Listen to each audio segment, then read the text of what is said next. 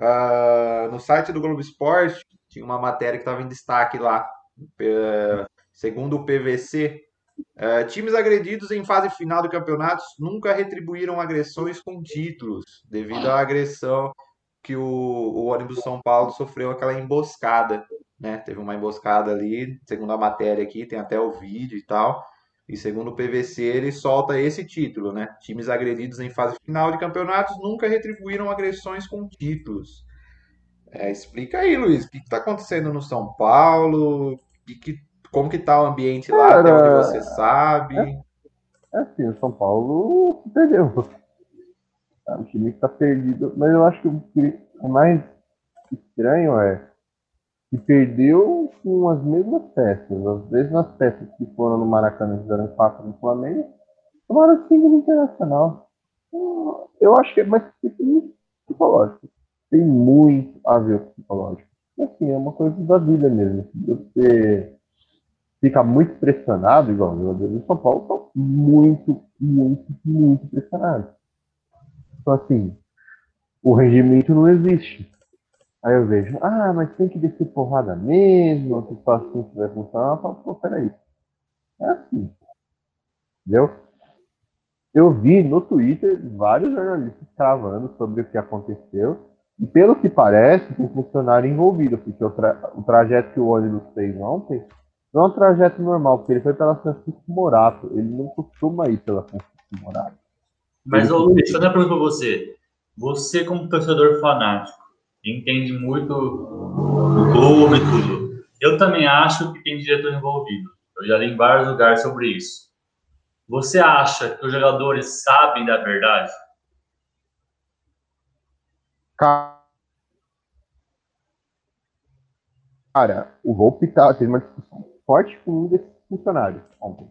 O repórter da CBN estava comentando isso. Então, cara, o problema é de dentro para fora. E falam assim, pelo que eu estou vendo, é o seguinte: tem conselheiro envolvido. Falaram já tem conselheiro, mas eu não sei. O que falaram funcionário do CT de São Paulo que passou para quem estava lá fazendo. Eu aquilo ali é torcedor para mim. E para aqueles caras envolvidos na emboscada. E aí deu o que deu. E aí, pelos relatos estavam falando, os jogadores no, na transmissão, Marco Aurélio Souza falando, os jogadores ficaram deitados, os jogadores chegaram irritados no estádio. Cara, quem assistiu o jogo ontem pode ter, pode ter certeza. Os jogadores não estavam ali propriamente, entendeu? Em certos momentos não parecia um time focado. Então, e pensa, imagina se você chega para ir trabalhar, você é recebido com bomba, com não sei o quê. Como você vai ter um dia de trabalho legal? Você não tem. Você não tem, cara. Eu acho que essa situação minou o São Paulo acho que o São Paulo poderia ter ganho e jogado melhor. Eu acho que poderia. Essas situações para campo de vocês, isso é óbvio. Mas assim, você acha que essa situação extra-campo, é, os jogadores, é, pelo fato deles saberem de algo, talvez, assim, eles estão indo mais, ah, tipo assim, para dar meio que uma dura na, na parte administrativa do time, assim, ou você acha que é o time tá, é, ele deu mesmo uma sentida no que vem acontecendo e eles não estão fazendo corpo mole, assim, no jogo para afetar a direção e tal? Cara, corpo mole eu acho que tem um pouco, mas tem um pouco da, do, da confiança do time que tá zero. O não tem confiança. Você vê, tipo, algumas jogadas que você via fazia, ontem tentou fazer não fez, cara. Ontem era um jogo pro São Paulo virar a chave, ganhar confiança, assumir pelo menos provisoriamente, mesmo que por um dia a liderança de novo do campeonato. Não. São Paulo se perdeu em campo. Podia ter, ter, ter perdido o jogo. Se o Curitiba fosse um time razoavelmente melhor, poderia ver o São Paulo tranquilo. E acho que assim, tem uma outra coisa que eu tava pensando. Eu lembrei da invasão que você tem em 2016. Que foi perto de um clássico contra o Palmeiras. No Aí eu, eu falei, cara, os malucos vão jogar arrebentados. Os caras jogaram era nítido que os jogadores de São Paulo sentiram. Era muito. Quem assistiu aquele jogo, o 2x1 pro Palmeiras, E os caras ali, pelo menos, tentaram dar uma resposta, mas eu senti que os caras não estavam ali. E o São Paulo saiu na frente, o Palmeiras não passou e depois virou. Cara, mas era muito nítido. E ontem ele estava a mesma coisa. Então, eu acho que assim, eu não vou passar pano para a atuação ruim. São Paulo jogou mal, mano. Uma atuação muito ruim São Paulo. Mais uma. Mas eu acho que esse fator essa campo influenciou bastante. E vou, e vou complementar uma outra coisa. E vários setoristas estavam falando. É, o pessoal do GAT ali pra, pra ver o que tinha bomba. É inadmissível isso. Me desculpa. É inadmissível. Então, assim, muito da atuação do São Paulo ontem foi por esse evento. Foi essa pressão que eles tomaram, né, do, dos torcedores, mas, é, igual você tinha dito, o caminho que eles fizeram foi diferente e tal, então você acha que isso aí já estava tudo esquematizado já, e tinha gente que sabia disso, então... Arrisco dizer que essa mudança de caminho foi para fazer isso. Arrisco até isso, porque o São Paulo não vai pela Francisco Morato, quem de São Paulo sabe, sabe o que eu estou falando. Não vai ali pela Francisco Morato que sobe, ele faz um caminho por dentro. Ele costuma chegar por dentro. Mas, ô Luiz, é... esse extra-campo prejudica, logicamente. Né? Muito. A torcida do São Paulo está anos sem ganhar alguma coisa importante e isso mexe com a cabeça. Concordo, lógico. Depois do Palmeiras de 2009, eu acho que foi o. Se, se acontecer que o São Paulo não vence esse campeonato, eu acho que o São Paulo entra nessa lista em segundo lugar, ou até junto com o Palmeiras, o campeonato mais grande da história. Inclusive com o Murici, olha que loucura. O Palmeiras 2009 estava com o Murici como treinador, o São Paulo está com o Murici agora na parte da diretoria que, que você. O futebol mostrado é um, é um futebol de um time que está brigando a não cair, sinceramente, nos últimos jogos. Bragantino, Internacional, Curitiba, entre outros. Será que é só essa é campo? Não tem alguma coisa a mais do que isso? Daniel Alves, é, Picuinha, treinador com o Tietchan, Thiago Volpe brigando, saindo de campo. Não tem alguma coisa mais do que isso? Oh, essa briga do Thiago Volpe com o Reinaldo, eu acho que é uma briga de jogo. Uma briga totalmente de jogo. Assim, quem joga bola sabe. Você dá um. Você dá um esculacho às vezes no seu companheiro, mas pô, depois você, acerta e tá tudo de boa. Essa do Diniz, eu não sei, cara. Tá, tá muito estranho para ser só uma. Pra ser só essa briga com o treinador. Porque eu vejo. Porque ontem, até você. Até eu tava percebendo. Os caras estavam bastante fechados com ele. Saiu o gol, foi todo mundo comemorar com o treinador. Eu sinto que ele tem um vestiário ainda, não é tanto assim como falam.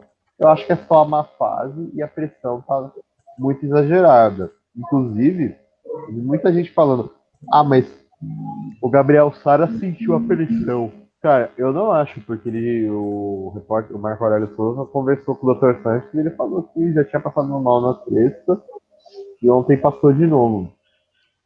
Mas eu, eu, não, eu só queria só para tentar melhorar minha pergunta. Por que hum. isso? Dá um exemplo Daniel Alves. Eu, eu vou falar isso porque é dado, tá? É, é oficial. Ele está 19 jogos sem marcar um gol. Daniel Alves. Ele está 11 jogos sem dar uma assistência. É aquela velha frase do Vampeta? Finge que me pagam, finge que eu jogo? São Paulo está devendo salário? Ah, pelo que, eu, pelo que eu fiquei sabendo, não. Não, tem, não tá sendo essa mega dívida. Acho que pode ser alguma coisa com o Daniel Alves em si. O que eu fiquei sabendo é que, é que ele não concordou muito com a redução, mas isso é uma coisa bem mais antiga, porque se fosse assim, ele já teria. estaria bem abaixo em outros jogos. E dezembro, por exemplo, não fez bons jogos. O jogo contra o Grêmio, por exemplo, eu achei que ele foi muito bem na, em Porto Alegre. A espiral começou no jogo São Paulo e Grêmio no Morumbi. E degringolou de lá pra cá. Mas. Acho que o Daniel tem que chamar a responsabilidade, sim. Não... Isso é inegável. Ele é responsável. Porque é o maior salário do time, usa a faixa de capitão e a camisa 10. Então, assim, não vou cobrar do cara que usa a camisa 10 do time, usa a faixa de capitão. Ele tem que ser mais cobrado. Ele tem que saber disso. E eu fiquei mais indignado nessa semana de duas situações. O Juan Fran foi chamado para dar uma entrevista coletiva. E vocês acho que viram. Cara, o Juan Fran perdido, perdido, cara. E essa entrevista, para mim, ela entrega que tem algum problema da, da de, de cima para baixo. Não é um problema de salário, mas é um problema de algumas coisas erradas que estão acontecendo. Por exemplo, gente fora do vestiário que está frequentando o vestiário. O que, que, que é isso? Conselheiro. Tem muito, tem muito conselheiro dando pitaco ali, velho. E todo mundo sabe que o, o, o Casares mais que seja essa mudança, ele é ligado a conselheiro ainda. Então é aquele velho mal, os cardeais metendo demais, influencia a saída do pássaro, que o Daniel Alves deixou bem claro na entrevista, não foi nem algo assim nas entrelinhas, foi falado explicitamente. Uhum. Então, e outra coisa, o peso da, da fila. Ela tá pesando de novo para os jogadores, pesou em 2018. E o meu medo era que ela pesasse agora. Ela tá pesando, mas ela tá pesando de uma forma bem mais forte esse ano, porque era um campeonato que estava razoavelmente na mão é, é engraçado. Se o Inter não tivesse ganho essa sequência, o São Paulo nessa má fase ainda assim seria líder do campeonato. É, não dá para entender. Mas eu acho que tem alguma coisa muito forte fora de campo acontecendo e que o presidente não está tomando a postura que a torcida espera. Eu acho que tem que demitir. Agora já está complementando, né? Sobre o Fernando Diniz. O Fernando Diniz vai, perdeu a mão do time. Mas que eu acho que não perdeu tanto vestiário, mas o jogo não encaixa mais. Entende? É muito encarado. Eu, eu demitiria o Fernando Diniz, mas que eu apoio, acho, eu não acho ele um mau treinador, mas eu acho que ele está precisando rever conceito. E quando você fala para o cara rever conceito, é que não é que as ideias dele sejam ruins, as ideias dele são boas. Porque ele pelo menos não fica nesse joguinho bichuruco que a maioria dos treinadores brasileiros fica de joga por uma bola, ganha por 1 a 0 e tá tudo bem. Então, o Fernando precisa maturar conhecimento. Precisa aprimorar o que ele faz, especialmente no, no jogo coletivo. Porque se ele não fizer isso, se ele viver, ah, eu tenho as minhas convicções e isso basta, ele vai morrer com, a, com as convicções e não vai virar o grande treinador que todo mundo acha. Vou, sem comparação, obviamente. Mas um treinador que tinha, tinha fortes convicções e demorou a se encaixar, mas quando se encaixou, encaixou bem, foi o Pelé. O Pelé na Copa de 82 tinha as convicções dele, tinha até aquela frase, bota, bota ponta Pelé. Aí foi 82 e 86, duas Copas terríveis para o Brasil. Chegou no São Paulo, já chegou perdendo o Campeonato Brasileiro, aí todo mundo, nossa, não tem que mandar ele fora, não sei o quê, que ele é muito ruim, que ele é, é fracassado.